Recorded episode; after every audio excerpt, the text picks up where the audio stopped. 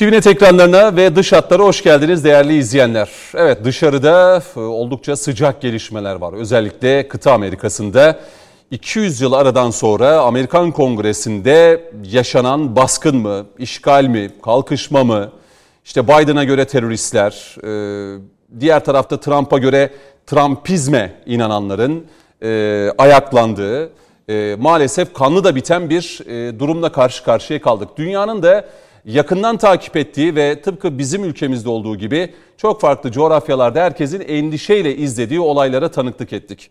Tabi duruma son duruma geldiğimizde sanki bu durum öyle kolay kolay da bitmeyecek gibi. Yani Biden koltuğa oturacak ama e, Trump'ın açıklamalarına baktığımızda o yemin töreninde bile gerilimin e, kendisini hissettireceğini şimdiden görebiliyoruz. E, şu anki Başkan Trump 20 Ocak'taki devir teslim törenine katılmayacağını açıkladı. Bu bile başlı başına bir e, Amerikan siyaset tarihi açısından e, skandal diyebiliriz. Çünkü Amerikan e, siyasi tarihinde böyle bir şey yok. Genelde 20 Ocak'ta e, diğer başkan e, yeni seçilen başkana görevi teslim eder. İşte İncil getirilir, bir ritüel vardır, yemin eder, milyonlarca insan toplanır oraya ve ardından da yeni başkan göreve başlar. Bunu bile yaşayamayacak Amerika, Trump Twitter hesabından birkaç saat öncesinde bunu e, paylaştı. Yemin törenine katılmayacağını duyurdu. Bu ne anlama geliyor? Bunu da konuşacağız ve o gün 4-5 saatlik işgal, e, kongre binasında yaşananları, Amerika'nın istihbarat ya da güvenlik zafiyetini, e, Trump'ı destekleyenlerle Biden'cılar arasındaki kutuplaşmanın daha da artacağı bir Amerika'yı mı göreceğiz? Dört değerli konuğumuz var. Çok fazla lafı uzatmak istemiyorum. 1 saat 20 dakika içerisinde çok sorun var. Hızlı hızlı soracağım ve cevapları da hızlı bir şekilde almak istiyorum. İstanbul stüdyomuzda iki değerli konuğumuz var. İstanbul Sabahattin Zaim Üniversitesi öğretim üyesi, aynı zamanda rektör yardımcısı Profesör Doktor Nasuh Uslu bizimle birlikte. Nasuh Hocam hoş geldiniz. Hoş bulduk. Yine e, New York Polis e, Teşkilatı'nda e, görev yapmış eski toplum koordinatörü Erhan Yıldırım bizimle birlikte. Erhan Bey siz de hoş geldiniz. Hoş bulduk efendim.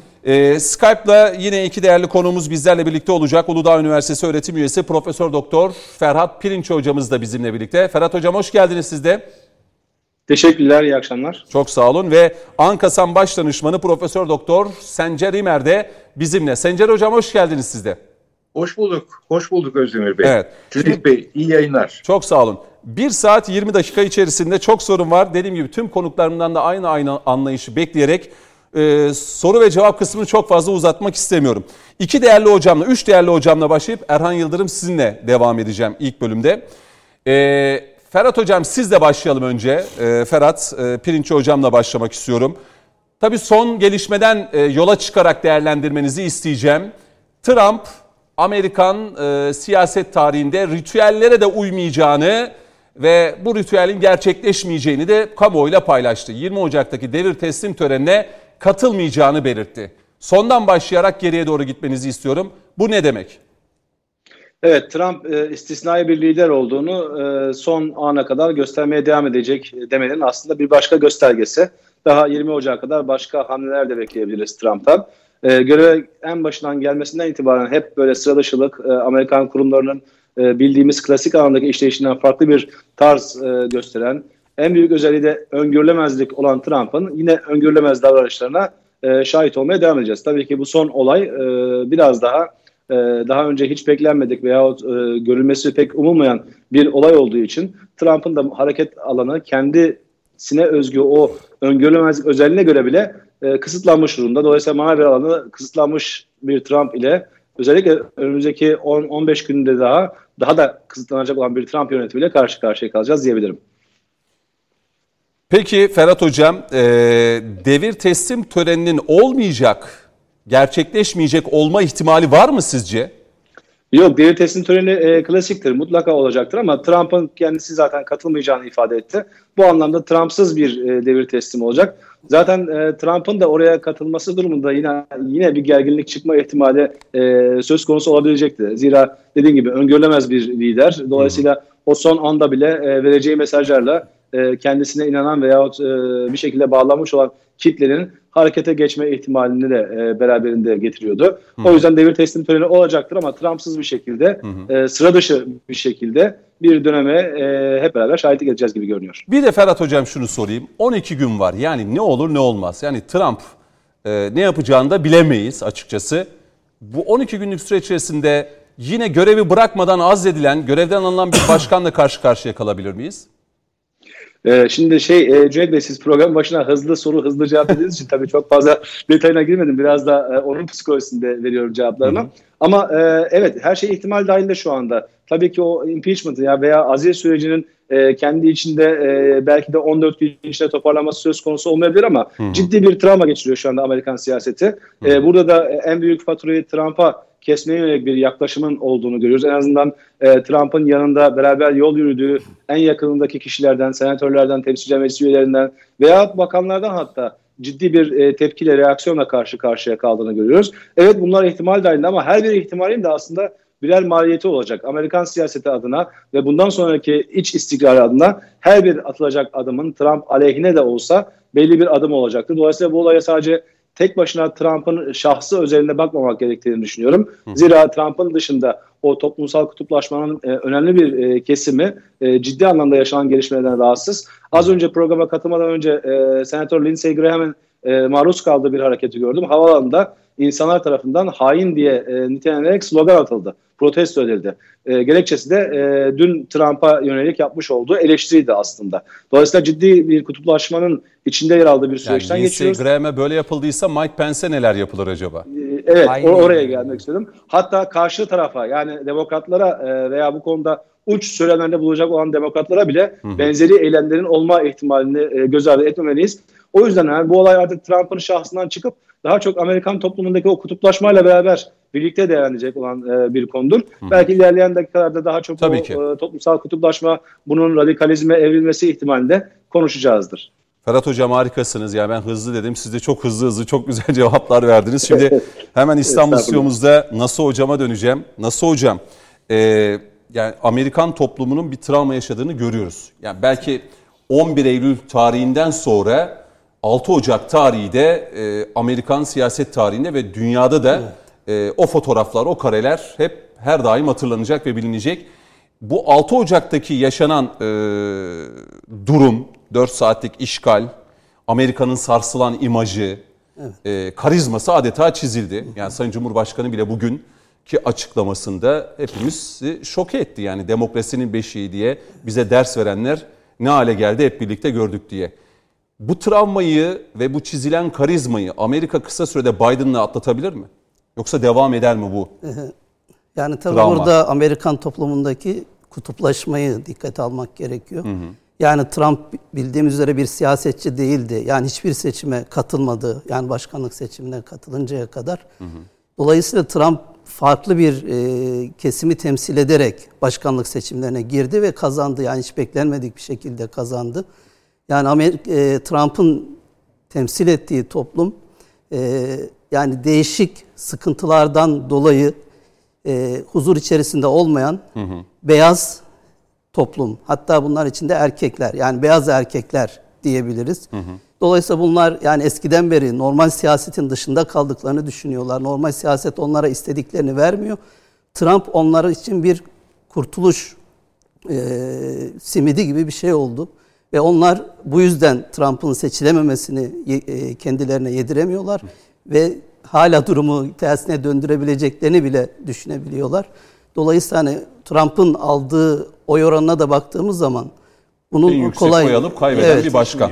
Evet yani bunun kolay kolay atlatılamayacak bir şey olduğu görülüyor. Tabii ki Amerikan siyasetçileri bunu tamir etmek için e, ciddi hamleler gerçekleştirecekler. Yani Trump'ın azledilmesi de dahil olmak üzere yani suçlanıp ceza alması da dahil olmak üzere değişik e, senaryolar mutlaka gündeme getirilecek. Mesela Amerika'da e, Trump için yargılanacak iddiaları da gündeme gelmeye evet. başladı.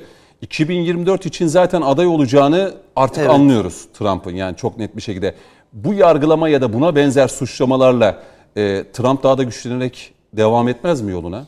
Ee, yani, yani böyle bir riske şu, girer mi Biden ve yönetimi? Yani şu andaki amaç zaten Trump'ı siyaset dışına itmek. Hı hı. Yani ona karşı e, yöneltilecek suçlamalar Yani bu halkı galeyana teşvik etmek, yani şiddete yöneltmek bunlar ciddi yani suçlar olarak görülüyor. Bu suçlar bağlamında bir e, yargılanma ve ceza alma durumu olduğunda hı hı. tabii siyasetten e, yasaklanma durumu ortaya çıkabilir. E, ama bunun da tabii dediğimiz gibi o toplum kesimleri e, üzerinde ciddi bir etkisi olacaktır. Ciddi bir yansıması olacaktır. E, dolayısıyla Trump gibi bir lider her zaman bir potansiyel bulacak e, Amerika'da. Yani normal e, siyasetin dışında siyaset. Siz de hocam katılıyor musunuz? Bir Trumpizm oluştu mu artık? Evet yani bu dünyanın sadece Amerika'da değil aslında. Tabii dünyanın başka ülkelerinde Hı-hı. de e, ortaya çıkan bir hani popülizm Hı-hı. hareketi de o, olarak da isimlendiriyoruz biz bunu. E, yani normal siyasetin artık insanlara istediğini vermediğini düşünenler biz siyasetçi değiliz halkın kendisiyiz diyerek ortaya çıkıyorlar ve bu normal e, partilerin dışında ciddi oylar alıyorlar ve hatta yönetime geliyorlar. E, dolayısıyla bu kitleler e, yani bütün dünyada bu eğilimi görebiliyoruz. Hı hı. Ama buna karşı da hani demokratik güçler tekrar eski düzene dönme çabası hı. içerisindeler. Yani Amerika'da bunu yaşayacak herhalde bu önümüzdeki süreçte. Bizim ülkemizde acaba bir Trumpizm e, durumu söz konusu olabilir mi diyeceğim diyemem çünkü Trump'ın çağrısına karşılık Türkiye'de muhalif dediğimiz kesimin evet. Trump acil olarak yargılansın diye e, paylaşımlarda bulunduğunu gördük. Yani maalesef bizim evet. ülkemizde de bu şiddet olaylarına çağrıda yapanlara e, evet. işte salı verilsin diye e, cezaevinden çıksın diyenlerin Trump için e, hemen işte tutuklansın yargılansın çağrılarını da görüyoruz.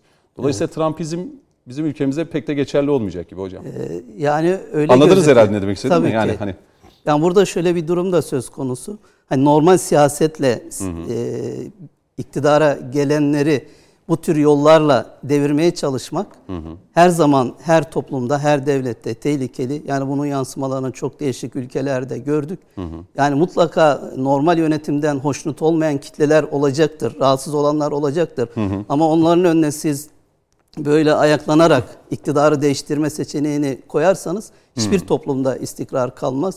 Dolayısıyla bu yani bunu kullananlar açısından da ciddi bir tehlike. Sonuçta kendileri iktidara geldiğinde onların da karşısında bir hoşnutsuz kitle olacak. Onlar da aynı araçları kullanabilirler. Yani siz eski bir Amerika'yı artık eskisi gibi olmayacak öyle değil. Yani öyle düşünüyorum. Değil mi? Öyle gözüküyor. Şimdi Sencer Hocam'a dönmek istiyorum. Sencer Hocam, ee, Trump'ın ilk açıklamalarına bakalım. Yani hani taraflarını çağırması, işte oylarımızı çaldılar, bu seçimi aslında biz kazandık deyip. Daha sonra kongrede yaşananları gördükten sonra işte evinize dönün, e, daha ılımlı açıklamalar yapması, işte e, başkanlık koltuğunu işte normal usul neyse gerektiği şekilde devredeceğim e, sözleri. Ve bugün de işte devir teslim törenine katılmayacağım açıklamalar peş peşe geldi. Trump neyi gördü de geri adım attı? Öncesinde de kime karşı bir meydan okuması vardı Trump'ın size göre? Efendim Trump geri adım attı e, tabirine katılmıyorum. Çünkü, Söylem e, açısından e, diyorum bak, Sencer Hocam. Söylemler evet. açısından geri adım attığını görüyoruz. Evet. Hı hı. Şöyle söyleyeyim efendim. E, her şeyden önce eğer bu pandemi olmasaydı hı hı yani şu bir sene içerisindeki olan ve Trump'ın küçümsemiş olduğu ve o yüzden sıkıntıya düştüğü pandemi olmamış olsaydı bugün biz tekrar Trump'ın yeniden seçildiğini birlikte görmüş olacaktık. Çünkü Trump iktidar süresince verdiği sözlerden Amerikan ekonomisini en düşük işsizlik seviyesine getirerek ve ekonomik büyümeyi de istediği çevreye getirerek dış açıkları kapatmaya çalışarak hı hı. ve Amerika'nın dışarıdaki angajmanlarını önleyerek Amerikalı askerleri tekrar geriye getirip oradan sağlanan paralarla altyapıyı güçlendirecek, eskimiş olan Amerikan altyapısını güçlendirecek olan çalışmalarında çok başarılı durumdaydı. Fakat bu pandemi her şeyi alt üst etti.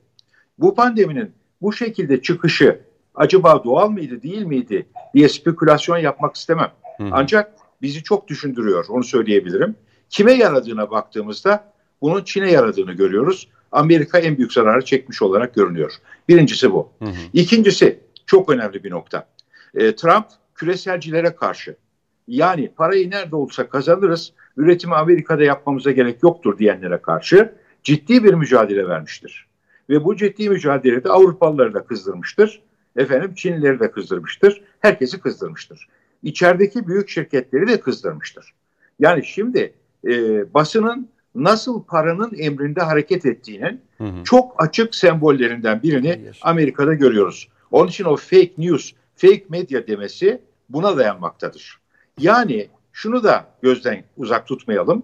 Üç tane dünyanın en zengin adamı geçinen zat, isimleri herkesçe malumdur. E, gelirleri pandemi öncesi 5 trilyon dolarken şu anda 7,5 trilyona çıkmıştır. 2,5 trilyonluk bir kazanç bir senede elde edilmiştir. Bu Türkiye'nin milli gelirinin neredeyse 3,5-4 katıdır. Hı hı. Burada bir yanlışlık var. Dolayısıyla burada gelir dağılımındaki bozukluk ve parayı elinde bulunduranların iktidarı da biz belirleriz diyerek davranış içinde oldukları ve demokrasi dediğiniz şeyde esasen gerek senatör gerek temsilciler meclisi üyelerinin paranın gücüyle seçilerek, lobilerin gücüyle seçilerek gerçek halkın sesine hiçbir şekilde uymayan insanlar oldukları da başka bir gerçektir. Dolayısıyla Amerika'daki halkın bir kısmı uyanmıştır. Hı hı. Bundan memnuniyet duymak gerekir. Yaptıkları reaksiyon aşırı bir reaksiyon olabilir. Ancak karşı tarafa şu mesajı vermişlerdir. Bu iş böyle gitmez. Hı hı. Paranın gücüyle siz istediğinizi yapamazsınız. Bu bu demektir. Evet. Dolayısıyla Bay Biden buna alet olduğu takdirde içerideki barışı sağlayamaz hı hı. ve Amerika'nın gerginliği devam eder. Sencer hocam siz e, Trump geri adım atmadı dediniz. Şimdi 12 Hayır. gün 12 gün sonra devir teslim töreninde de katılmayacak. Evet. İyi Biden koltuğa da otursa Trump'ın etkisi devam edecek mi? Efendim e, Trump'ın yerine koyarsanız kendinizi Hı. bu durumu çok daha iyi anlarsınız. Siz bir hedef için gelmişsiniz, onu yapmaya çalışıyorsunuz. Pandemi çıkıyor, arkasından seçimlerde kazan kaybettiğiniz söyleniyor. İtirazlarınız var. Bu itirazlar mahkemeler tarafından pek ciddi alınarak değerlendirilmiyor. Hı hı. O da Amerikan Anayasası'yla ilgili bir husustur. Florida'da da olmuştu benzeri bir şey. E, biliyorsunuz oylar sayıldığı zaman valla bu bizim alanımıza girmez dedi oradaki mahkeme o zamanlarda. Yani Amerika'da eskiden gelen anayasa, anayasal bir problem vardır. Dolayısıyla bu problemlerin varlığı ve bir de posta ile gelen oyların hı hı. güvenilir bir şekilde ulaşmadığı iddiası Trump ve taraftarlarınca ortaya sürülmektedir. Dolayısıyla bu e, seçimin üzerinde gerçekten bir gölge vardır. Büyük bir propaganda hareketi vardır. Sosyal medyada dahildir buna. Türkiye'de de bu propaganda hareketi aşırı bir şekilde devam etmektedir. Onu da söyleyebilirim. Hı hı. Çünkü bazıları kendilerine göre Türkiye'de çıkarımlar yapmaya kalkmaktadırlar. Hı hı. Çok yanlış yoldadırlar. Çünkü her ülkenin kendine has şartları vardır. Hı hı. Her ülkenin durumu farklıdır. Öyle evet. Başka yerde de aynı şey olacak falan diye bir şey yoktur. Ama 15 Temmuz'daki olan olayla bunu birbirine benzetmek tamamen elma ile armudu karşılaştırmaya benzer. Birisi askeri bir müdahaledir, bir dış müdahaledir. Hı hı. Burada halkın kendisinin buna reaksiyonudur. Çok farklı şeyler bunlar. Yani bunları lütfen ayırt edelim, hı hı. ona göre değerlendirelim. Genel medyanın, akışın ve propagandanın etkisinde kalmayalım ve bir ara işte o e, Facebook'un efendim Twitter'ın sahibi olan zat-ı muhteremler e, bir anda istediklerini yasaklayabiliyorlar, istediklerini bırakabiliyorlar. Doğru. Yani manipüle ediyorlar. Yani dolayısıyla sosyal medyaya da güvenin olmayacağı çok açık ortaya çıkmıştır. Basına olan güven tamamıyla sarsılmıştır. Dolayısıyla siyasetçiler bunun emrinde olan bir takım zavallılar durumuna düşmek istemiyorlarsa hı hı. işte biraz önce söylediğiniz Lindsey Graham'ın başına geleni dolayısıyla öyle usule göre hareket ettik kanun böyle dedi. Ee, siz biraz derine bakın bakalım o kanunu siz nasıl kullandınız ve ne yapıyorsunuz? Evet. Şimdi bakın Türkiye ile Amerika münasebetlerinde fevkalade önemli olan şeylerden biri bu PYD'ye silah vermesi ve onu desteklemesi değil mi?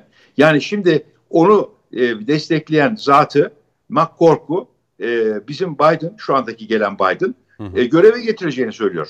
Daha başından yanlış işlere başlıyorlar. Durun şimdi yani, oraya gelmeyelim. Türk-Amerikan ilişkilerindeki e, safhayı evet. ayrıca soracağım Sencer Hocam. Evet. Şimdi evet. Erhan Yıldırım'a dönmek istiyorum. Çünkü yıllarca Amerika'da bulundu. New York Polis Teşkilatı'nda görev yaptı. Oradaki Müslüman toplum e, ve yine e, göçmen diyebileceğimiz değil mi toplum içerisinde de görev yaptı. Yani Amerika'nın aslında kılcal damarlarını da yakından tanıyan ve bilen birisi. E, önceki günkü o dört buçuk saatlik süreç içerisinde e, Amerikan toplumdan her kesim orada mıydı?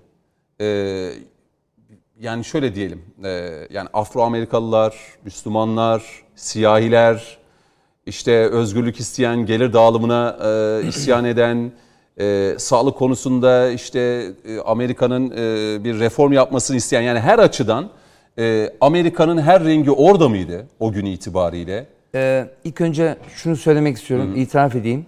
Ee, seçim gecelerinde konuşmuştum. Ee, ve bu birkaç gün içinde de olaylar çıkacak. Sizinle de daha önce de konuştuk biliyorsunuz. Ve olaylar çıkacak dedik ve olaylar çıktı. Ama bugün hocalarımın arasında Sencer hocamı duyunca gerçekten yani yani bunu çok samimiyetimle söylüyorum. Gerçekten e, bu konuda yalnız olmadığımı anladım. Çünkü bazen bakışlarımız hep aynı yere doğru olmayabilir. Farklı yöne doğru olabilir. Ben her zaman bunu öngördüm. Yani bugün Trump'ın yanındaki taraftarlar bilen ilk defa Washington'a gelmiş köylü de, köylüler. Yani Kentucky'den, Tennessee'den daha denizi görmemiş. Sen New Yorklusun dediğin zaman New York Taşra mı? Taşra köyünden gelmiş. Ben diyorum ki arkadaş 1 milyon civarında insan vardın. Bazı arkadaşlarımız yüz binlerce insan vardın diyen.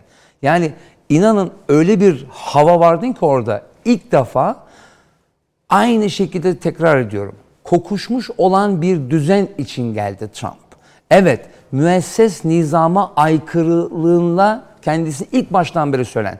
Küresel kartelcilere, enerji kartellerine, ilaç kartellerine, e, Silah uyuşturucu tüccarlarına. kartellerine, su- silah tüccarlarına, insan kaçakçılarına ve her söyledi. Çünkü orta kesim insanların askerlerden e, şehit olan, e, şehit derken bizde oluyor da onlarda da gaziler var. Birçok askeri gazilerin orada e, ölüp e, ve intihar eden askerler var. Her gün 21 tane asker e, intihar ediyor Amerika'da. Bu insanların artık benim ne her zaman e, Trump'ın söylediği benim ne işim var Suriye'de, Afganistan'da ne işim var, Libya'da ne işim var deyip bu halkın sesi olan bir halka hitap ediyordun Trump. Ve o gün orada yaşanan hadisede her türlü insanın olma ihtimali biraz da yüksek. Çünkü ama bu son 3 ayın içinde yaşanan hadiselerde çünkü e, Antifa ve Black Lives Matter gruplarla beraber hareket eden Afro-Amerikalılar diyelim. Bunların ellerine verilen taşları, camları atmaya başlayınca bir dakika dediler ya ben nereye atıyorum? Polis arabasını yakanlar. Aynı gruplar Biden'ın bahsettiği Black Lives Matter grupları bundan 3 ay önce seçimlerden hemen öncesi polis arabalarını yaktılar. Birçok kongre binalarını, eyaletlerdeki temsilciler binalarını hepsini girdiler, yağmaladılar, yıktılar. Hiçbir tepki olmadı ki Trump bunlara terörist bilen söylemedi. Ama bu deyim işte oradaki başkanın Biden'ın söylediği o terim ciddiyetle dinlenmesi lazım. Bunları terörist ilan etti. Buradaki ay- ayrışmacılığı Biden kendisi yaptığı için. Ben kutuplaşma dediğimiz zaman aslında süre gelen bu düzende bir aykırılık olduğu için. Yani Çünkü kongre binasına içeriye girenlere terörist dedi değil mi? Biden? Tabii terörist Yani ama şimdi orada bir zafiyet var. Çünkü oranın giriş sisteminden yani Kapitol Polis dediğimiz bir polis teşkilatı var. Federal polislere bağlı. Onun önünde başka bir polis var. Onun arasında da şehir polisi, Metropolitan Polis Teşkilatı var. Yani New York, Washington valisi yoktur. Washington Belediye Başkanı bak. New York valisi Andrew Cuomo vardır. Washington valisi yoktur. Washington Belediye Başkanı vardır. Belediye başkanından sonra Trump'tır. Mesela belediye başkanı derse ki ben arkadaş ya, sokağa çıkma yasağı ilan ettim. Ki etti, Etti. olaylar büyünce. Trump da diyebilirdin ki eğer isteseydin, eğer istemiş olsaydın bu hareketi yok arkadaş ben seni overrule yapıyorum çıkın dışarı diyebilirdin. Bunu yapmadı. Yani itidal çağrısı yaptığı zaman bilen hocamın da söylediği gibi ne kadar özgür bir ülke olduğumuzu düşünün. Amerika gibi ya da dünyanın her yerinde bu olacak. Sen istediğin şekilde konuşmadığın sürece, benim istediğim şekilde konuşmadığın sürece hemen Twitter ve Facebook, Instagram bütün sosyal medyalar anında kapatacaklar. Bakın bugün seçimlerle ilgili bir belge sunuldu. Çünkü şu anda Trump e, bu söylediği cümleler çok önemli olduğu için söylüyorum ve mesajların içinde gizli. Yani dedi ki ben ne kadar bu seçimi karşı gelsen bilen e, mutlak surette çok düzgün bir smooth transition dediğimiz yani e, rahat bir geçiş dönemi olacak ama Bunu sağlayacağım. tarihsel birinci başkanlık diyor bakın. Birinci tarihsel, first historical moment. Hocalarım affetsin benim Türkçem sizin kadar çok mükemmel değil ama first historical, the greatest first term in the presidency. İlk defa bir başkan ayağa kalktı diyor. Yani ne demek istiyor? Kennedy'den sonra bilen olsa 60 yıldan beri gelen bir savaşı başlattık. Çünkü o tarafa baktığınız zaman dedikleri tek şey var. Biz 1776'dan sonra ilk defa belki ayağa kalkıyoruz. 1814'teki'den sonra ayağa kalkıyoruz. O yüzden burası çok önemli. Bu bir başlangıçtır diyor. Yani sinyaller var. O yüzden belki e, bu e, hocam da söyledi ya Ocak 20'de e, e, yemin Devir töreni teslim. devir teslim olacak da olmayabilir de. Olmayabilir. Olmayabilir de. Ve bunun niye olmayacağını da şöyle söyleyeyim. Çünkü 10 günden beri normal sürede o yüzden bugün 25. 25th Amendment dediğimiz yani başkanın kendi özgür e, kapasitesinin olmadığını, sağlık durumunun iyi olmadığını söyleyerek onu e, azletmesini için uğraştılar. Yine, yine karşı taraftan Nancy Pelosi grupları. Fakat onu da dediler ki biz bu kadar zamanımız yok. Yani bir türlü bu 13 günlük süreyi de tamamlayabilirlerdir. Benim iddiam şu. Burada Hemen yine çok söyleyeyim. kısalayayım. 3 ve 4 gün sonra çok daha ciddi adımlar olabilir ki Kim bu tarafından? Trump tarafından. Çünkü halen Başkan Trump bütün yetkiler onun elinde ve bugünlerde de e, ortaya çıkan ve e, kongreye teslim edilen bazı iddialar var. ve ellerinde ki belgelerle başka ülkelerin bu seçime müdahil olduğuna dair nasıl demokratlar Trump'a atfetmiştin dediler ki Rusya'nın müdahale vardı diye. Aynı iddialardan ama kanıtlı olarak şu anda Trump'ın elinde ve bu seçimi de tamamıyla o yüzden Biden ekibi Söyle- bir an önce bu transition'ı gerçekleşmek için can atıyorlar. Şimdi Erhan Yıldırım'ın söyledikleri Ferhat Hocam yani Amerikan siyaset tarihinde görmediğimiz şeylerde tanıklık edebiliriz. Yani ne dediniz Erhan Bey? Ee, yani Biden oturmayabilir koltuğa. Biden otursa bilen çok geç de oturur, belki hiç oturmayabilir de. Peki. Ben bunu birkaç defa da söyledim. Peki. Burada kazananlar ve kaybolma şansı olan yani ölüm kalım savaşı diyebiliriz hocam. Ferhat Hocam ne dersiniz?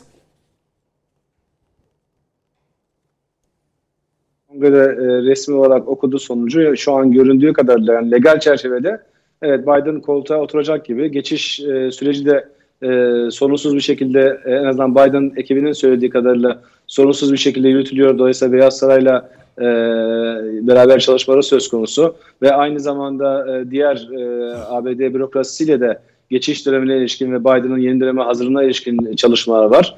Yani şöyle e, olağanüstü bir döneme e, tanıklık ediyoruz ve Trump demin de ifade ettiğim gibi öngörülemez e, bir lider. Diğerlerinden daha farklı bir liderlik profili çizdi. E, küçük bir şey koymakla beraber ben geçişin yine de e, olacağını düşünen taraftayım açıkçası. Yani Biden'ın 20 Ocak'tan itibaren göreve başlayacağını düşünen taraftayım. Ama tabii ki şunu ifade etmek lazım. Biraz sonra belki toplumda kutuplaşmaya daha da derinlemesine gireceğiz ama e, dün itibariyle ABD e, hala dünyada e, COVID'in e, en fazla e, vaka sayısının ve ölüm sayısının olduğu ülke. Dolayısıyla e, COVID'in ana taşıyıcısı durumunda. Ve Sencer Hoca'nın e, ilk kısımda söylediği şeye çok e, fazlasıyla katılıyorum. Eğer bu seçim e, Şubat ayında yapılsaydı yani Şubat 2020'de yapılsaydı 9 ay önce yapılsaydı e, Trump'ın kazanma ihtimali çok ciddi bir şekilde fazlaydı.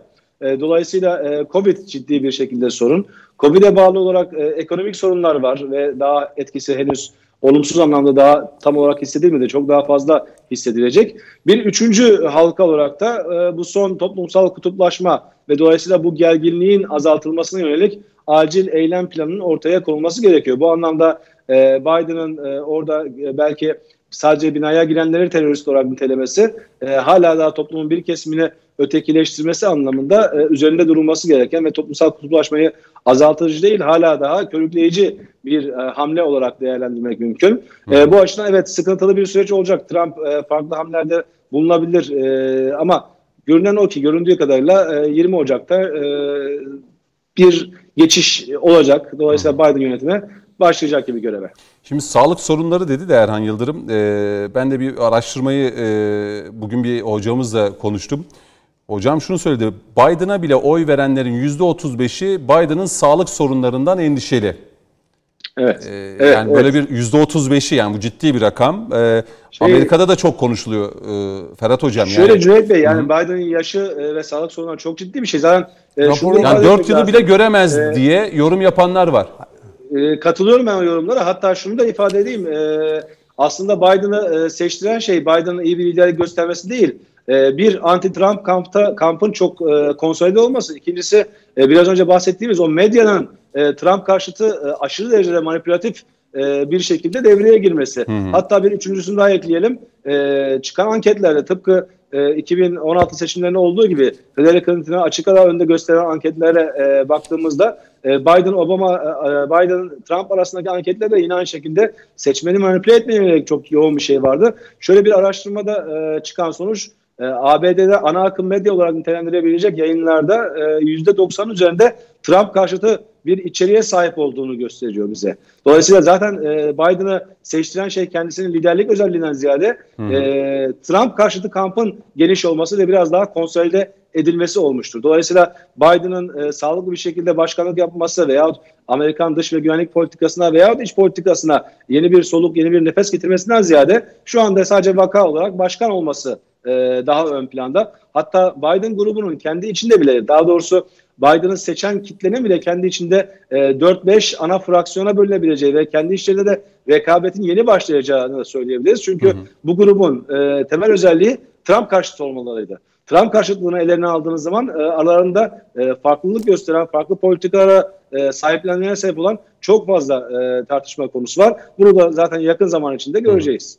Ferhat Hocam bir şey Bir ekleyecek, şey, bir şey ekleyecektim. soracaktınız galiba Erhan Yıldız. Fe- Ferhat Hemen. Hocam'a bir şey daha eklemek istiyorum. Dördüncüsü de Buyurun. Trump'ın, e, e, Biden'ın sağlık sorunları ilgili e, daha genç bir başkan onun yerine gelme ihtimalinin yüksek olması. Kamala Harris'in Tabii, Kamala Harris var, çünkü tabii. başkan olduğu zaman hatta Kamala Harris konuşmasında dedi ki ben ilk başkan ka- yardımcısı başkan ilk defa bir Kadın kadın, başkan. başkan. değilim. Benden sonra da görebilirsiniz dedi. Bunun arkasında da belki de bakarsan Hillary Clinton da gelebilir diye düşünüyorum. Peki. Ee, Ferhat Hocam e, şöyle bir sorum daha olacak size. Ee, ya Trump'ın içeriden de ciddi anlamda ekibinden de darbe yediğini görüyoruz. Yani başta Mike Pence olmak üzere işte bakanlar da istifa ettiler. Bugün istifa rüzgarları esiyordu Beyaz Saray'da. Evet. Ee, ne oldu yani içeriden e, belki de e, Trump için en acı olanı da ekibinden böyle bir darbe yemek olsa gerek. Ama Evet. açıklaması Yani şöyle, e, öncelikle şunu ifade etmek lazım. Trump göreve geldikten e, hemen sonra e, iyi bir ekip oluşturamadı. Ekibinde sürekli olarak sarsıntılar oldu. Şimdi geçmişteki Amerikan başkanlarının görev sürelerince e, başladıkları ekiple bitirdikleri ekibe bakınca evet arada farklılıklar var. Ama bu farklılıklar Trump döneminde çok fazla oldu. Yani sadece savunma ve e, dışişleri bakanlıklarındaki değişimlere bakınca veya ulusal güvenlik danışmanlığındaki değişimlere bakınca ve diğer Beyaz Saray'daki üst düzey bürokrasideki değişime bakınca e, bu e, ekibiyle tam uyumlu bir çalışma e, sağlayamadığını görüyoruz. Bu e, ama ekipten kaynaklı ama Trump'ın nevi şahsına münhasır özelliklerinden kaynaklı. Or- Orası ayrı bir tartışma konusu. Ama zaten ekipte e, böyle toplu halde Trump'ın arkasında konsolide olmuş bir ekipten söz etmek biraz zordu. Bu noktada son dönemlerde biraz daha Mike Pompeo öne çıkmıştı Trump'a. Hatta e, bu seçim sonuçlarının açıklanması sürecinde Trump'ın ikinci dönemine hazırlanıyoruz şeklinde açıklamalar vardı. E, şimdi benim yorumum şu olacak buna ilişkin Cüneyt Bey. E, sonuçta son 15 gün kaldı. Hani bu açıklamaların yapıldığı zaman da 16 gün. E, Amerikan toplumunda ve sonraki süreci düşünerek yani bir sonraki seçimlerde yine belli bir pozisyon alma e, niteliğindeki e, belli bazı hesaplamalara da dikkate alarak Trump'ın da bu süreçten başarılı bir şekilde çıkacağını düşünmeyerek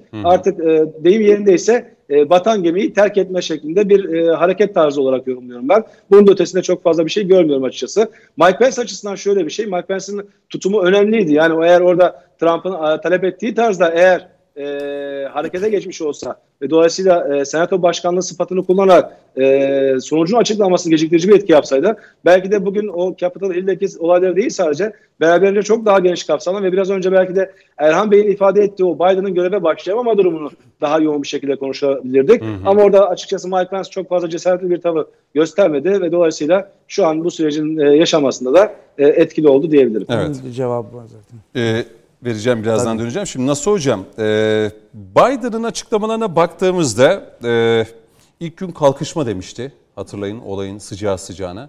Hatta biz programdayken az önce yine açıklamalarda bulundu. Bilmiyorum arkadaşlarımdan isteyeceğim. Hani e, çok önemli bir değerlendirmesi var mı diye. Daha sonra kongrede yaşananlara dair yani Amerika'nın e, insanları, vatandaşları teröristler dedi. Sonra yine e, konuşmasının içerisinde olsa olsa bunu ancak Putin gibiler yapar diyerek Trump'ı kastederek yani e, Putin'i de ağzına almış oldu. E, bu cümlelerden bu kelimeleri e, cımbızla seçtik. Yani hani bunlar e, mutlaka bir şeyi ifade ediyor. Öyle kolay kolay kullanılmış cümleler değil. Kalkışma, darbe yani bizdeki karşılığı. E, teröristler ki Amerikan e, tarihinde bir başkan, koltuğa oturacak bir başkan kendi vatandaşına terörist dediğini çok da duymadık. Evet. Genellikle hep teröristi dışarıda gösterirdi Amerika ve Putin gibiler yapardı. Bu üç kelime üzerinden devam edelim. Nasıl hocam? Nasıl değerlendiriyorsunuz Biden'ın açıklamalarını? Evet. Yani burada e, yine Trump'a odaklanmak lazım. Hı hı. Yani çünkü Trump e, mevcut sisteme, yapıya karşı ayaklanmış bir kişi. Yani mevcut sistemi belki kökünden sarsma potansiyeline sahip birisi. Bu, Sarstı mı hocam? Yani sarstı bana göre. Bu yüzden böyle ciddi tepkiler veriliyor. Yani Amerika kendi sisteminin sarsıldığını hissettiği anda yani geleneksel çevreler devreye girerek e, ellerindeki mekanizmaları kullanarak sistemi yine devam ettirme çabası içerisinde olacaklardır. Şimdi burada Trump neyi temsil ediyor? Yani bunu biraz dikkatli okumak lazım. Yani Trump'ın başkanlıktan önceki hayatı da var. Yani Hı. çok renkli, çok farklı e, ve seçime de girdiği zaman yani popülist bir lider olmayı düşünen birisi de değil. Yani başarıya odaklanmış, zafere odaklanmış yani, birisi. Ama seçim atmosferine girdiğinde etrafındaki stratejisyenler ona bir yol gösterdiler. Hani kendisi daha önce de sosyal medyada diğer yerlerde aktif olan bir lider. Hı hı. Sen yeni bir yol seç. İşte biraz önce anlatmaya çalıştığım şey o. Yani sen normal siyasetin parçası değilsin. Sen halktan birisin ve bu halk da yani Amerika'nın bütün kesimlerini içermiyor.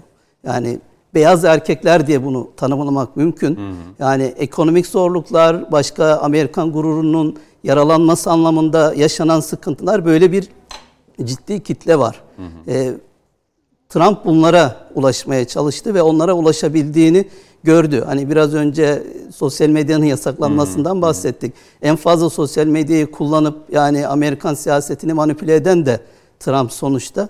Yani Trump bu şekilde popülist bir lider olarak başarılı olduğunu görünce Cumhuriyetçi Parti de bunu biraz e, çıkarıp çerçevesinde gördü. Yani onlar da normalde sistemin bu parçası. Ama bu yolla e, Demokrat Parti yenebildiklerini görünce çok fazla e, Trump'ı hırpalamadılar. Hı. Ama Trump'ın yani başkanlık sürecinde gördüğümüz gibi etrafındaki bütün kişilerle problem oldu. Çünkü o yapının parçası olan, o yapının kurallarına göre hareket eden birisi değil. Kaç tane ulusal güvenlik evet. danışmanı? Yani değişti. en yakın şu anda da Cumhuriyet Partisi içerisinde en yakın e, olan kişiler de şu anda Trump'a karşı e, cephe almış durumdalar. Doğru. Ve onlar da burada sistemin sarsılmasını artık gördüler. Hani Trump'ın bu noktaya gelebileceğini sanırım onlar da e, düşünmediler. Hı. Çünkü burada artık Amerikan sistemi tehlikede. E, ve Amerikan sistemi buna işte Trump'ı bir şekilde devre dışı bırakarak e, cevap vermek istiyor.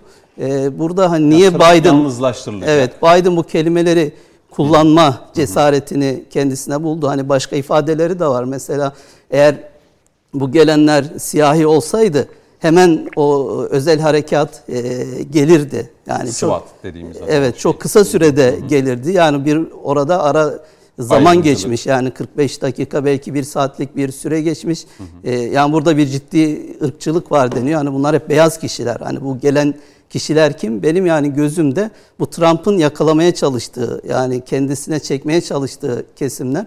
Ee, işte Biden bunları e, sistemin bir şeyi olarak, e, tehdidi olarak gördü. O kelimeyi kullanma cesaretini kendinde gördü. Hı hı. Çünkü diğer kesimlerin daha fazla olduğunu düşünüyorlar ve şu anda hani Trump'ın yaptıkları herkesi ona karşı çevirmiş durumda. Yani ona sempati duyanlar da hı hı. yani onun söylemiyle başarılı olunacağını düşünenler de artık ondan uzak durmaya başlayınca Biden artık e, yani Trump karşıtı olarak e, yani bunun kendisine ciddi bir fayda getireceğini düşündü öyle diye düşünüyorum. Yani hı hı. uzun vadede baktığınız zaman e, toplumun diğer kesimleri daha çok yani hı. daha kalabalık yani siyahiler var, Meksika kökenler var.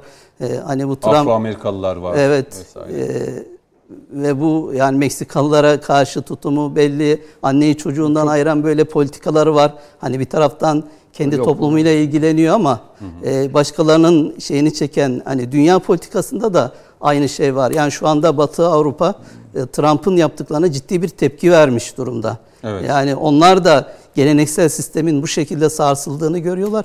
Yani bir Amerikan başkanı, hala Amerikan başkanı yani Merkel'in öfkeliyiz. Evet. Öfkelendim diyor yani o bütün devletlerin temsilcilerinin çok ağır ifadeleri var Trump'a karşı.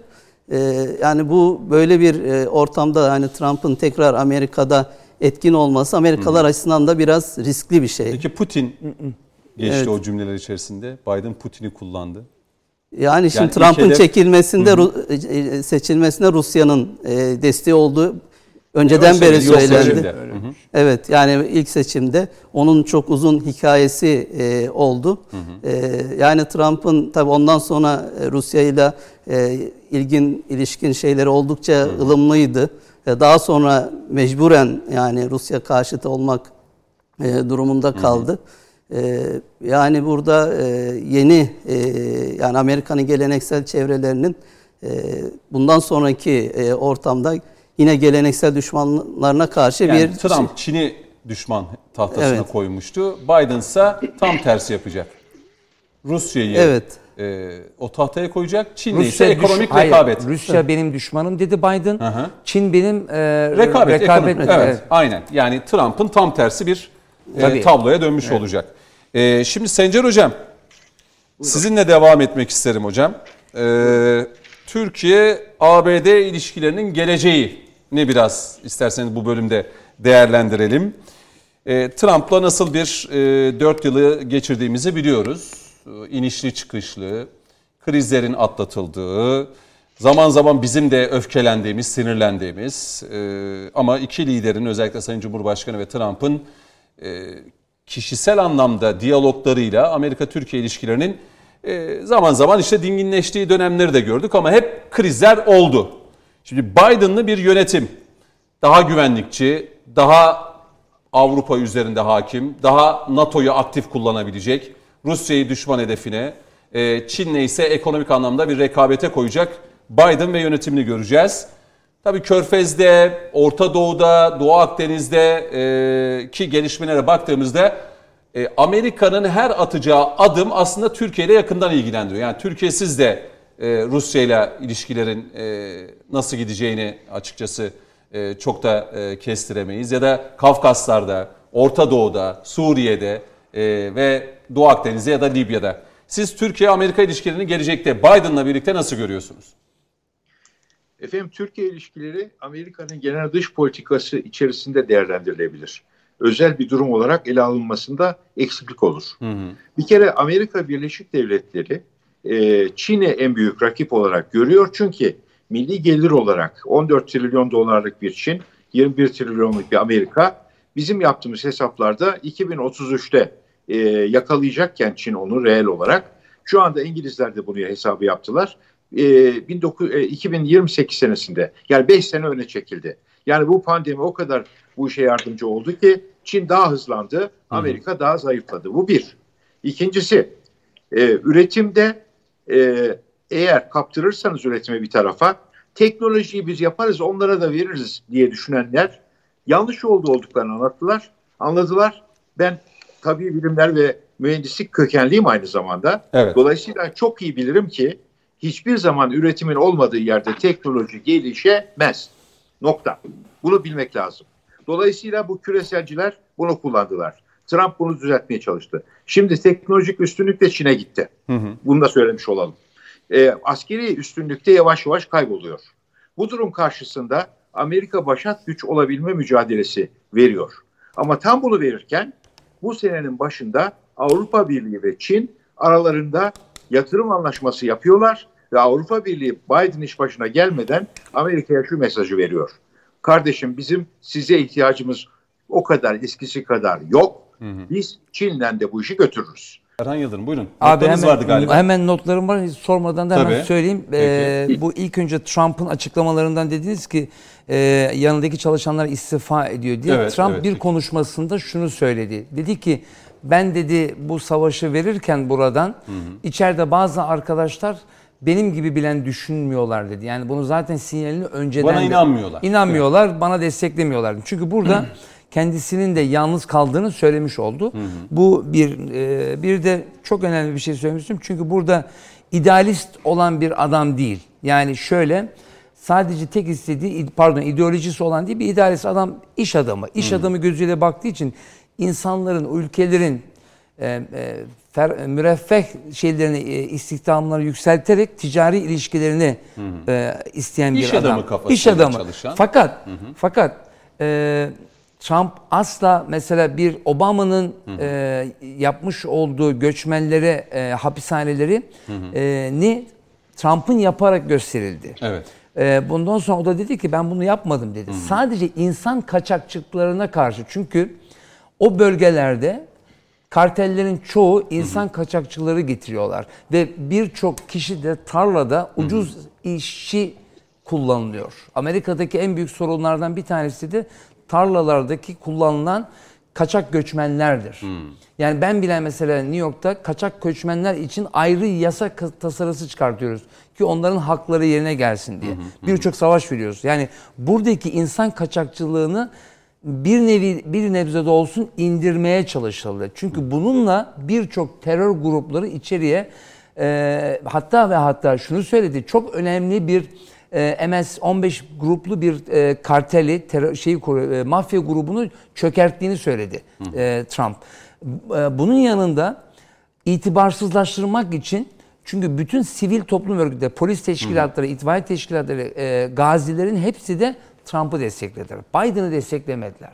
İşte bu denklemde Trump'ın e, Biden'ın ağzından bu tarafa şu söz söylendi. Yani sen senin desteklediğin işte bu bütün gördüğün gazete şeyler e, Kesimler. kesimler MS-13 pardon MS kaçtı bu MS-13 grubu terör gibi geldi. Yani Biden politikasında e, Pentagon'u tekrar e, artık NATO'nun mayın tarlası yani NATO'nun açıklaması çok önemli. Hocam dedi ya e, burada Trump'a karşı aslında Avrupa'nın belli bölgelerin içerisinde İngiltere'ye karşı bir tutum da oluştu. Yani bugün İngiltere'nin içinde de bir kısım e, hem kraliçeye karşı hem Trump'a destekleyen yani küreselcilere karşı destekleyen doların bu kadar e, başı boş bir şekilde basılmasından sonra yani asıl olaylar ne zaman başladı? Mart ayında bu konuşuldu bir anda ortadan yok oldu. Çünkü Federal Reserve Bank dediğimiz şey kimin para şey kim basıyordun? Bu hakları yani Amerikan Merkez Bankası'nın yetkilerini kısım kısım Trump elinden almaya, Hazine Bakanlığı'na devretmeye başladı. Bütün sorun burada başladı Mart ayında. Mart ayında ama çünkü neden? 2019 ayında da korona ile ilgili karar alınmıştı zaten. Yani doların o kadar çok basılması, dağıtılması. Çünkü aynı şekilde bakın ilk debate Biden Trump kavga ediyor. Kavgada diyor ki sen diyor iklimle ilgili, iklim projesiyle ilgili Amerika'ya insanlarını borçlandıracaksın. O da diyor ki Biden 20 milyar dolarlık bir proje bu diyor. Hayır diyor 20 trilyon dolarlık bir proje. Sen diyor bu Amerika'nın parasını niye boşa harcıyorsun diyor. Yani Trump burada dediğimiz gibi içerideki lüzumsuz para harcamalarını. Yani Trump 600 dolara reddetmedi ki 2000 dolar verin dedi. Yani buradaki bu bütün istekler yani 100 milyon dolar bir federal binasını şu saatte harcamaya ihtiyacımız yok dedi. Boşu boşuna imzalıyoruz bunu. Bırak- bırakalım insanları para dağıtalım dedi.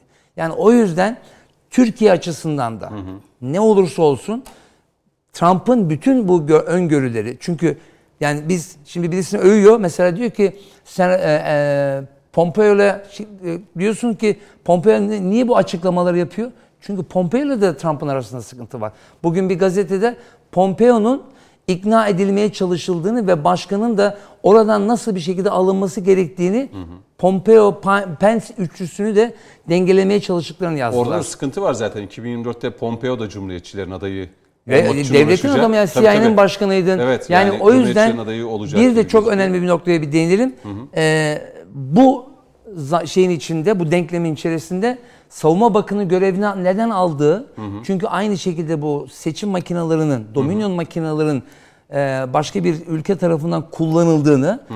bugün de dün de kongreye bir tane dilekçe verildi biliyorsunuz. Peki. Bu çok önemli bir şey. İlk defa bu biliyorsunuz oylar kullanılıyor. Hı hı. Kullanıldıktan sonra Frankfurt ve Barcelona gibi e, bölgelerde muhafaza ediliyor. Yani bir Amerikan vatandaşının kullandığı oy hı hı. Frankfurt'ta ve Barcelona'da e, bir yerde muhafaza ediliyor. Bir İtalyan firması tarafı aracılığıyla Amerika. Buraya çok dikkat edin. İtalyan firması aracılığıyla Frankfurt'taki ve Barcelona'daki oyların manipüle edildiği ve daha sonra da tekrar serverlara konulduğunu söyleyen ve bunun içinde şu anda şu denklemi kuruyorum. İngiltere, Vatikan, İtalya denkleminden şu anda ciddi bir algoritma şeyi var. Yani bir bir döngü var. Bu döngü içerisinde konuşulan şu ki e, bu manipülasyonun yapıldığını hı hı. ve bu manipüleyle de oyların e, İtalya'daki bu büyük aynı şekilde de bu Türkiye'de Anladım. de var Oy, bu oyların değiştirildi. Oyların manipüle değiştirildi. Trump da en başından beri hep şunu söylüyor. Benim oylarım O yüzden nerede? dediği şey Hı-hı. çok önemli. Niye gitmeyecek? Hemen Benim legal legal oylarımı e, yüksek mahkeme, mahkemede gösterilmek diyorsa yargılanmadıktan sonra Hı-hı. bu savaşı bırakmayacağım diyor. Peki. Bunu bu şekilde okumak lazım. Şimdi bir araya gidelim. Ee, Sencer Hocam sizle devam edeceğiz dönüşte. Ee, son bölümde e, Türkiye-Amerikan ilişkilerini biraz daha değerlendireceğiz dört konuğumla.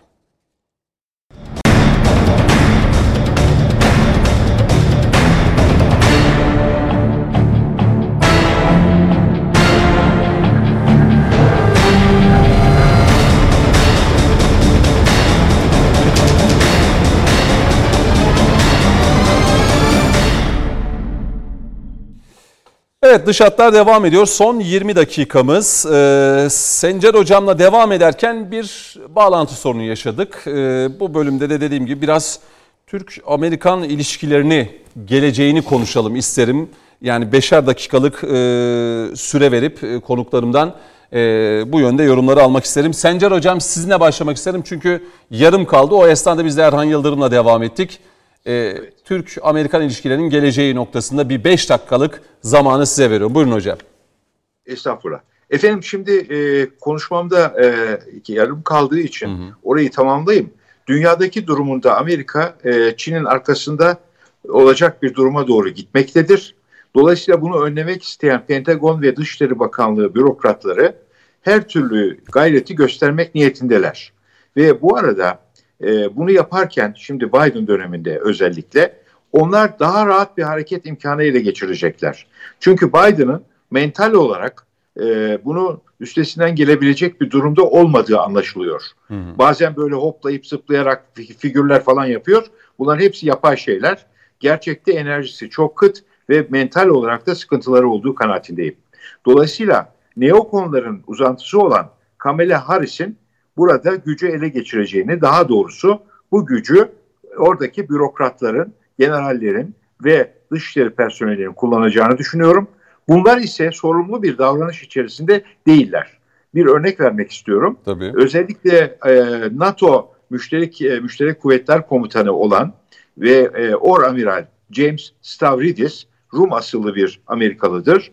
E, Deniz Kuvvetleri Komutanlığı da yaptı benim bildiğim kadarıyla. Şu anda Deniz Akademisi'nin de başında. Hı hı. Bu zat aynı zamanda Biden'ın da askeri danışmanlarındandır. Ee, Kasım ayında Katemerini gazetesine, Yunan gazetesine verdiği beyanatta Türkiye'ye askeri bir harekat yapma zamanı geldi diyecek kadar e, haddini aşan bir konuşma yapmıştır. Buradan çıkan sonuç efendim şudur. Türkiye'nin Rusya ile olan işbirliğini her halükarda bozmak istiyorlar. Ve bu işte uçak düşürülmesi, Rus Büyükelçisi'nin öldürülmesi, 15 Temmuz kalkışması vesaire vesaire. Ama Türkiye ve Rusya arasındaki komşuluk ilişkileri ve işbirliği birçok konuda yardımcı olduğu gibi Azerbaycan'daki işgal edilmiş toprakların kurtarılmasında da büyük bir rol oynamıştır. Bundan sonra da Suriye'de, Libya'da ve başka yerlerdeki barışın temininde de bu işbirliğinin faydalarını göreceğiz. Ve görüyoruz zaten. Şimdi bakınız bunu bozmaya çalışıyorlar. Diyorlar ki Siz eğer Rusya'yı kuşatmamıza yardımcı olmazsanız biz de sizi kuşatırız. Başımıza PYD'yi salıyorlar, PKK'yı salıyorlar. Şimdi o McCock denilen adamı ki biz bunun gitmesini istemiştik. E, Trump onu görevden almıştı. Şimdi Biden yeniden getiriyor. Neden? Çünkü Biden'dan ziyade onun arkasındaki o biraz önce söylediğim e, Şahin Kanada mensup olan kişilerin marifeti. Yani buradan gerginlik olacağı kanaatini ben taşıyorum. Hı hı. Ama Allah'tan Allah'tan Amerika'nın içerisinde o kadar çok iç problem var ki bununla fazla meşgul olamayacaklar diye düşünebiliriz. Ancak bu bir yanılgı olabilir. Hı hı. Çünkü tarihi süreçte hep böyle sıkıntıya düştükleri zamanda kapital sahipleri dışarıda bir savaş çıkarmaya çalışmışlardır. Bunun içinde seçilecek üç alan vardır. Bunlardan birisi Güney Çin Denizi'dir, bir tanesi Doğu Akdeniz'dir, bir tanesi de Doğu Avrupa'dır. Dolayısıyla bu noktalarda dert çıkarmaları mümkün, Ukrayna'da dahil olmak üzere. Böyle bir sıkıntı var. Nitekim Amerikan Genelkurmay Başkanı geçen sene e, sonuna doğru yaptığı bir açıklamada demişti ki İkinci Dünya Savaşı gibi bir konvansiyonel savaş düşünebiliriz. Dikkat edin, nükleer olmayan tabii. Bunların hepsi bir takım kılıç çakırdatmalarıdır. Burada bizim çok akıllı, çok dikkatli olmak mecburiyetimiz var. Hı. Gayet tabii dik duracağız ve ulusal çıkarlarımızı sonuna kadar koruyacağız. Ama Amerika'nın içerisinde de e, bu adamlara karşı olan e, cenahla da mutlaka işbirliği yapmak gerekir kanaatindeyim. Yani Amerika'nın içindeki iç kuvvetleri Türkiye'nin kullanması lazım. Yani bakan ya e, şey başkan ya da başkan yardımcısından ziyade Amerika'daki kurumlarla da Türkiye arasındaki kurumların sürekli iletişim halinde olması gerektiğini söylüyorsunuz. Kurumların ötesinde de muhalif olan şimdi mesela Trump'ın yanında yer alanlar dahil hı hı. hepsiyle temas halinde olmamız gerekir. Hı. Ve bu yalnızca Dışişleri Bakanlığı'nın veya oradaki büyükelçimizin yapabileceği şey değildir. Hmm. Bunu hepimizin birlikte yapması lazım. Buna şey de dahil, e, medya da yani dahil. Yani STK'lar diyorsunuz, iş insanları hepsi, diyorsunuz, hepsi, medya. Hepsi, hı hı. hepsi. Yani bu çok önemli bir şey bakın. Silahlı bir çatışmayı önlemenin yolu bunların hepsini devreye sokmaktan geçer. Hı hı. Bunları yapmak zorundayız. Bu bizim için çok önemli. Yani evet. silahlı kuvvetlerimiz kadar önemli. Şimdi Sencer Hocam siz konuşurken tabii hani bu konvansiyonel savaş deyince e, yani bir yandan da e, bakıyorum hani ne oluyor Amerika'da diye. Nancy Pelosi biliyorsunuz e, temsilciler e, meclisi başkanı evet. e, şunu söylüyor. E, ABD Genelkurmay Başkanı ile Mark Milley ile Başkan Donald Trump'ın herhangi bir savaş başlatması veya nükleer bir saldırı düzenlemesini engellemeye yönelik tedbirleri ele alan bir telefon görüşmesi yaptıklarını açıkladı ve içerikte de şunlar yer alıyor. Yani e,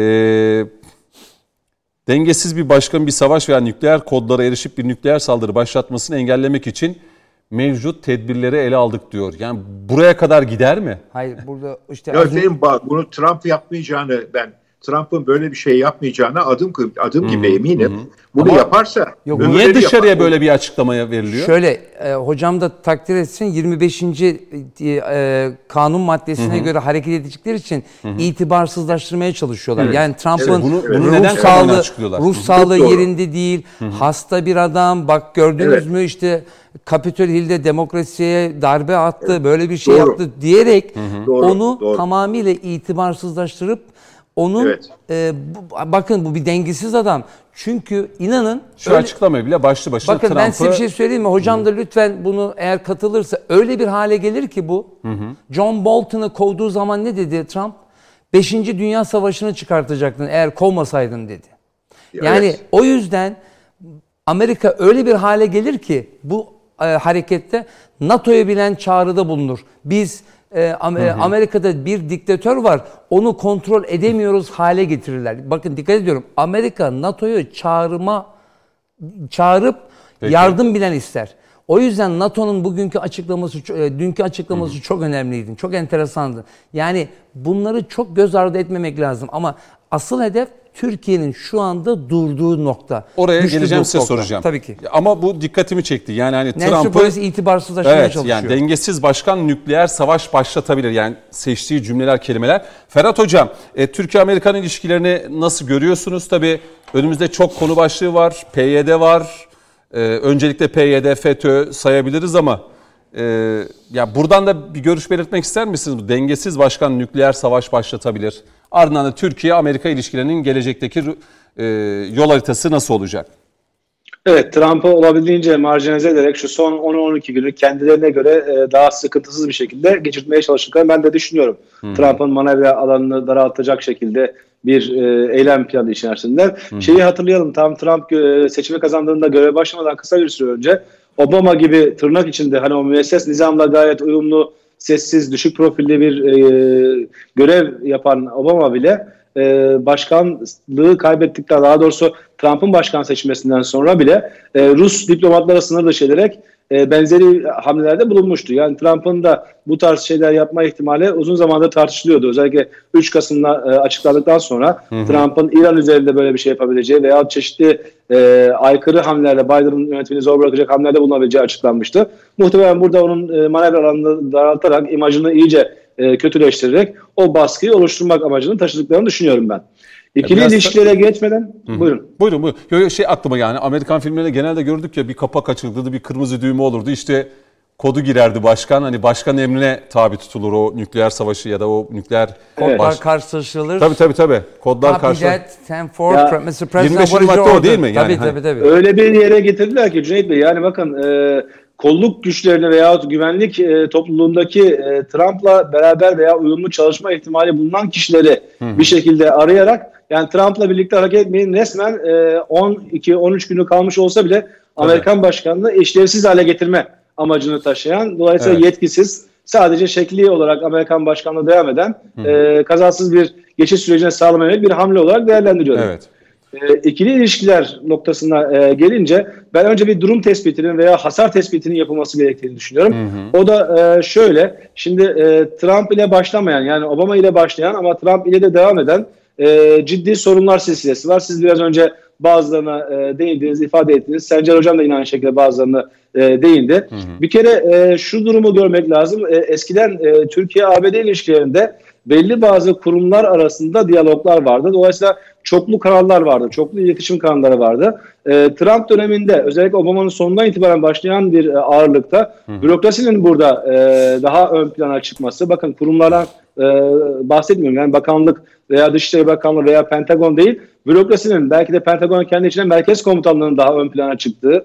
E, diğer tarafta e, bazı işte merkez komutanındaki kişilerin ki buna Brett, e, Brett McCurk'ü de dahil etmek lazım bu PKK-PYD politikasını e, uygulayacağından bir tanesi olarak. Hı. E, kongre üyeleri üzerinde etkili olup e, Türkiye ile ilişkileri zehirleme, Türkiye ile ilişkileri olumsuz anlamda etkileme ye neden olduklarını dikkate almak lazım. Amerikan Kongresi'nin geçmişte hiç olmadığı kadar Türkiye'ye karşı bir tutum içinde olduğunu dikkate almak lazım. Yani e, hasılı e, Sayın Cumhurbaşkanı ile Trump arasındaki o özel iletişim kanalı haricinde neredeyse sağlıklı iletişim kanalının kalmadığının e, görmek lazım. Ve Biden yönetimi de bu şekilde bir e, döneme e, başlangıçlık yapacak. Ve bu çerçevede evet bazı dosyalar var. E, Türkiye perspektiften dosyalarımız belli. ABD'nin Suriye politikası ve FETÖ ile ilişkisi Hı. birinci dereceden hayati dosyalar. ABD açısından baktığımızda hala daha Barış Pınarı Harekatı ve bu anlamda tırnak içinde PKK-PYD terör örgütünün e, yüzüstü bırakıldığı Trump tarafından iddiası ve dolayısıyla Suriye'de bu PKK-PYD'ye müzahir politikanın devam etmesi beraberinde ve yoğun bir şekilde aslında biraz önce e, ilk kısımda yapılan bu küresel sermaye ve silah şirketleriyle ilişkili tartışmaya da ışık, e, ışık e, tutacak bir şekilde Katsa yaptırımları ve Türkiye'nin S-400 alması. Bakın Türkiye'nin S-400 alması sadece basit bir e, NATO güvenlik meselesi değil. Bunun ötesinde e, Amerika'nın o, o, olası pazarlarına emsal teşkil edebilecek. Dolayısıyla Amerika'nın silah pazarını da olumsuz etkileyebilecek bir gelişme. Bu anlamda Trump e, son döneminde yapmak zorunda olmasa bile yani savunma bütçesini reddetmesine rağmen, veto etmesine rağmen e, katsa yaptırımlarından tırnak içinde hafif olanlarını yaptı. Her ne kadar ikili ilişkilere zarar verici bir gelişme olsa da kendince hafif olanlarını seçti. Şimdi bunlar artırılacak mı artırılmayacak mı? Ee, yine aynı şekilde ABD'nin Libya politikası, e, Rusya'ya karşı takılacağı tavır, İran'a karşı takılacağı tavır ve hatta. Çin'e karşı takılacağı tavır da doğrudan doğruya Türkiye-ABD ilişkileri etkileyecek boyutta. Bir cümlede şunu şimdi, cevabını istiyorum hocam. Yani şimdi buyurun. Amerika ile Trump'la işte bir dengede tutmaya çalışıyorduk Türkiye-Amerikan ilişkileri. Krizlerin de çıktığı süreçte onu gördük. Biden'la birlikte ekibi Türkiye'yi baskı hani futboldaki şey vardı. Baskı altına almaya yakın markaja mı alır yoksa öncelikli olarak işte Rusya ve Çin e, üzerinde mi daha çok yoğunlaşır? Yani bizde böyle biraz daha dengeli mi gitmeye çalışırlar? E, açıkçası ben tam oraya gelmek istiyordum. E, açıkçası e, şimdi Biden e, seçim kampanyasında buna yönelik net bir mesaj vermedi. Hı hı. Yani dış politika nasıl bir dış politika ve e, bölge politikası izleyeceğine yönelik net mesajlar vermedi. Bunun yerine işte Amerika geri geliyor e, şeklinde bazı söylemlerde bulundu. Trump'ın o e, kırdığı ittifak ilişkilerini yeniden güçlendireceğini, uluslararası kurumların yeniden hı hı. güçlendireceğini söyledi. E, Türkiye ile ilişkili e, çıkarımları ben sadece şundan yapabiliyorum. Birincisi Biden'ın malum 8 yıllık Amerikan Başkan Yardımcılığı yapmış olduğu Obama döneminde çok kötü bir miras bıraktı Türkiye-ABD ilişkilerinde e, Obama yönetiminin uyguladığı politikalar. Ve şimdi bürokrasi de e, Trump nasıl kendi ekibiyle uyumlu çalışmadıysa veya çalışamadıysa aynı şekilde bürokrasi de hep Trump karşıtı bir tutum takındı. Yani özelde e, zaman zaman ABD'li yetkililerle görüşme yaptığımızda çok açık bir şekilde Trump'a ilişkin e, akla hayale gelmeyecek şekilde e, söylemlerde bulunabiliyorlardı. Şimdi aynı bürokrasi e, Biden'la beraber güçlenerek geri geliyor. Hı hı. Ve dolayısıyla e, Obama'nın bir nevi diğer versiyonu olan bir politika izleme ihtimalimiz kuvvetli. Peki. Bu açıdan evet Türkiye'nin Suriye'deki PKK ile mücadelesinde bir adım atarsa bir kriz çıkma ihtimali var. Ama doğrudan doğruya e, kısa vadede Türkiye'ye yönelecek e, ve dolayısıyla Türkiye ile ilişkiye gelecek e, bir inisiyatif üstlenmeyeceklerini düşünüyorum. Ama bu şu anlama gelmesin. E, çok boyutlu ilişkilerde neredeyse her bir boyutu ABD'nin atacağı her bir adımın boyutu Türkiye'yi ilgilendirecektir. Çok doğru. Ve karşımızda da Türkiye'ye çok böyle yakın olmayan veya iyi ilişkiler kurmak için can atmayan bir ekibin olduğunu söyleyebilirim. Doğru. Ee, şimdi nasıl hocam hemen size de sözü vereyim bir 5 dakika yani ıı, başlıklar belli aslında Türkiye-Amerika ilişkilerinin geleceğine dair. Ee, hani şöyle düşündük acaba Biden ve yönetimi hemen ya ilk olarak hemen şu Türkiye ile e, aramızdaki e, problemleri çözün diye böyle bir e, ekip hemen e, Türkiye'ye mi gönderilir? Yoksa daha öncelikli olan konular mı var? E, daha öncelikli e, başlıklar mı var Amerika'ya evet. göre? Yani ben biraz genel çerçeveye Hı-hı. oturtmak istiyorum. Yani Biden e, yönetiminin nasıl davranacağı konusunu. Şimdi 2000'lerin başını hatırlarsak o zaman George Bush vardı ve Amerika tek taraflı politikalar izliyordu. Hı hı. Yeni muhafazakarların da etkisi altında e, ve diğer ülkelerle arasında bir sıkıntı oluştu. Özellikle Irak müdahalesinden dolayı e, yeni muhafazakarların etkisi Amerika'yı biraz uzaklaştırdı. Dünya kamuoyundan ve diğer hmm. ülkelerden. E, Obama onun mirasını biraz düzeltme şeklinde bir yönetim olarak gözüktü. Arkasından tekrar Trump yönetimini görüyoruz. Şimdi Trump Amerika First diyen yani önce Amerika diyen bir lider aslında 2000'li baş, yılların başını hatırlatıyor bize. Burada da Amerika'yı odağa koyuyor ama o kendi toplum içerisindeki belli kesimleri ve bundan sonra Amerika'nın diğer ülkelerle ilişkilerinde ben diyor tamamen kendi çıkarıma odaklanırım. Yani işte Çin'le diğer ülkelerle e, ilişkilerinde de aynı şeyi görüyoruz. Ve neredeyse bütün müttefikleriyle de çok ciddi gerginlikler yaşadı. Yani NATO ile Avrupa Birliği'nin önde gelen ülkeleriyle Fransa, Fransa, Kanada yani her tür ülkeyle sorun yaşadı ve onun bıraktığı bir miras var şu anda. Yani şimdi Amerika e, first demekle olmuyor çünkü Amerika artık e, kendi başına dünyaya hakim olabilecek durumda değil. Yani Çin'in yükselişi belli, diğer ülkelerin Amerika'dan duydukları rahatsızlıklar hmm. belli. Dolayısıyla Amerika bu sistemin tek yöneticisi olamaz. Bunu biliyor. Artık. Yani tabii Biden ve etrafındakiler hmm. bunu biliyorlar ve bu mesajı tekrar dünyaya vermek isteyecekler. Dolayısıyla Avrupa Birliği ile NATO ile e, müttefikleriyle ilişkilerini yeniden düzene koymak için bir meşguliyet içerisinde olacaklar. İçeride de tabii Covid pandemisiyle ilgili sıkıntıları var. Onlara odaklanacak. Şimdi iş Türkiye'ye geldiği zaman e, yani bu ekip e, Obama döneminde olan ekip. E, Obama döneminde aslında ilişkiler en başta çok iyiydi. Sona doğru e, sıkıntılar oluştu. Şu e, yani şu anki problemlerin tohumları o dönemde atıldı. Hı hı. Şimdi Türkiye ile Amerika'nın şu an e, gittiği nokta yani o temel sorun başlıklarına baktığımız zaman yani ilişkilerin tamamen kopması, tamamen dağılması. Ve bu noktada iki tarafta bir muhasebe içerisinde olacaktır. Yani ben Amerikan tarafının da işte Türkiye zayıf, Türkiye bütün bu konularda sıkıştıralım. İşte Türkiye'nin zaten düşmanları var. Hı hı. İşte rakip olduğu ilişki ilişkilerini düzeltemediği e, ülkeler var. Ben bunu zannetmiyorum. Yani çünkü burada Türkiye'yi tamamen kaybetmek söz konusuysa yani Rusya tarafına geçme, işte Çin tarafına geçme gibi. Hı hı. Yani bu ilişkilerin Amerika'nın göze alamayacağı. yani sorunların hepsini birlikte değerlendireceklerler diye düşünüyorum. Yani tek tek sorun üzerinden gittikleri zaman hiçbir konuda anlaşmak şu anda mümkün gözükmüyor. Yani S-400'lerde işte Halkbank'la ilgili bir dava var. Onun ciddi sonuçları olma ihtimali var. Kassa yaptırımları Evet. nasıl olacak, nasıl uygulanacak, daha Tabii. da mı ağırlaştırılacak? O var. Yani işte nereye doğru gidecek? Hani Rusya ile ilişkimizde bu e, S-400 füzelerinin e, test edilmesi ciddi bir e, gelişme olarak görüldü Amerikalılar tarafından ve o yüzden bu yaptırımlar başlatıldı. Bundan sonra Türkiye ikinci testi yapacak mı? İşte S-400'leri çalışır hale getirecek mi? E, yani bunu görmek isteyecekler ve bunlar gerçekten onlar açısından ciddi adımlar. Ama Türkiye'yi o yola sevk etmemek için e, yani tutumlarını değiştirmeleri Yani bu coğrafyada daha etkin bir Amerikan olabilmesi Evet. için Türkiye mutlaka Amerika ile ilişkilerini, daha doğrusu Amerika Türkiye ile olan ilişkilerini e, düzgün bir raya oturtturması gerekiyor. E, mutlaka İki ülkenin de Evet. beklentisi olacak da işte bu beklentiler karşılanacak. Yani Amerika'ya açık açık diyoruz yani PYD, YPG var kardeşim. Destekleme, Evet. yetiştirme, besleme, büyütme. Tabii diye. savunma sanayimizle ilgili kendi önceliklerimiz var. Doğru. Yani güvenlik Tabii. her şeyin önünde NATO, gelir. NATO yani Evet. e, NATO'nun e, ikinci büyük. Evet ama büyük resimde hani düşündüğünüz zaman Amerika karşınızda, Amerika ile ilişkileri tamamen koparmışsınız ya da onlar açısından düşündüğünde yani Türkiye artık bırakmış Amerika'yı başka yöne dönmüş bu iki taraf Size açısından göre çok en zor bir büyük şey. e, sorun Türkiye'nin mesela S-400'leri ikinci kez test edip bunları çalıştırması mı olur Amerika açısından?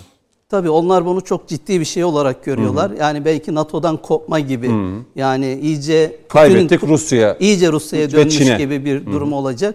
Tabii Türkiye burada ilişkileri hep idare etmeye çalışıyor. Hani Putin'le de e, öyle birden ilişkileri koparmak, gerginleştirmek mümkün değil. E, Putin de Türkiye'nin halini anlayacaktır. Yani Türkiye güvenliği konusunda NATO'yu bırakamaz. Yani NATO dışına çıkma gibi bir alternatif tabii ki yok. Yani onlar açısından da yok, NATO açısından da yok.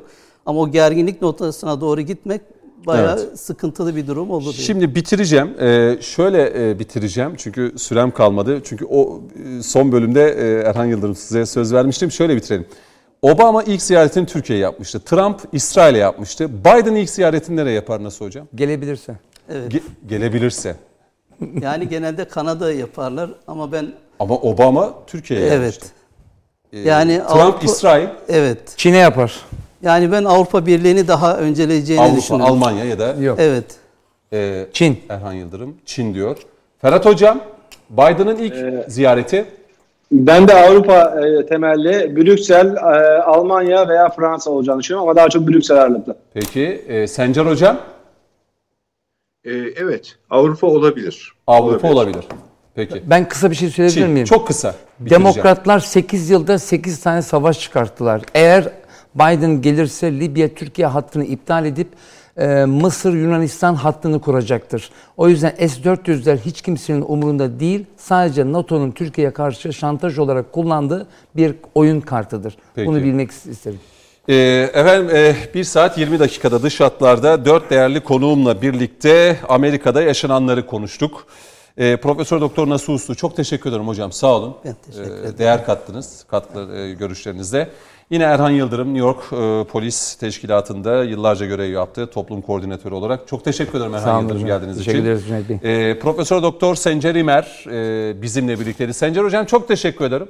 Sağ olun değerli yorumlarınız Rica için. ederim. Çok Rica teşekkürler. Ve yine e, bir başka değerli akademisyen Uludağ Üniversitesi öğretim üyesi Profesör Doktor Ferhat Pirinççi. Hocam çok teşekkür ederim. Hızlı ve çok Ben teşekkür enerjik ederim. bir program oldu. Çok sağ olun. Sağ olun. çok sağ olun. Evet siz de e, izlediniz ekran başında değerli izleyenler. Çok teşekkür ediyoruz. Güzel bir akşam, güzel bir hafta sonu e, diliyoruz. Bir başka dış hatlarda görüşene dek şimdilik hoşçakalın. İngiltere'de.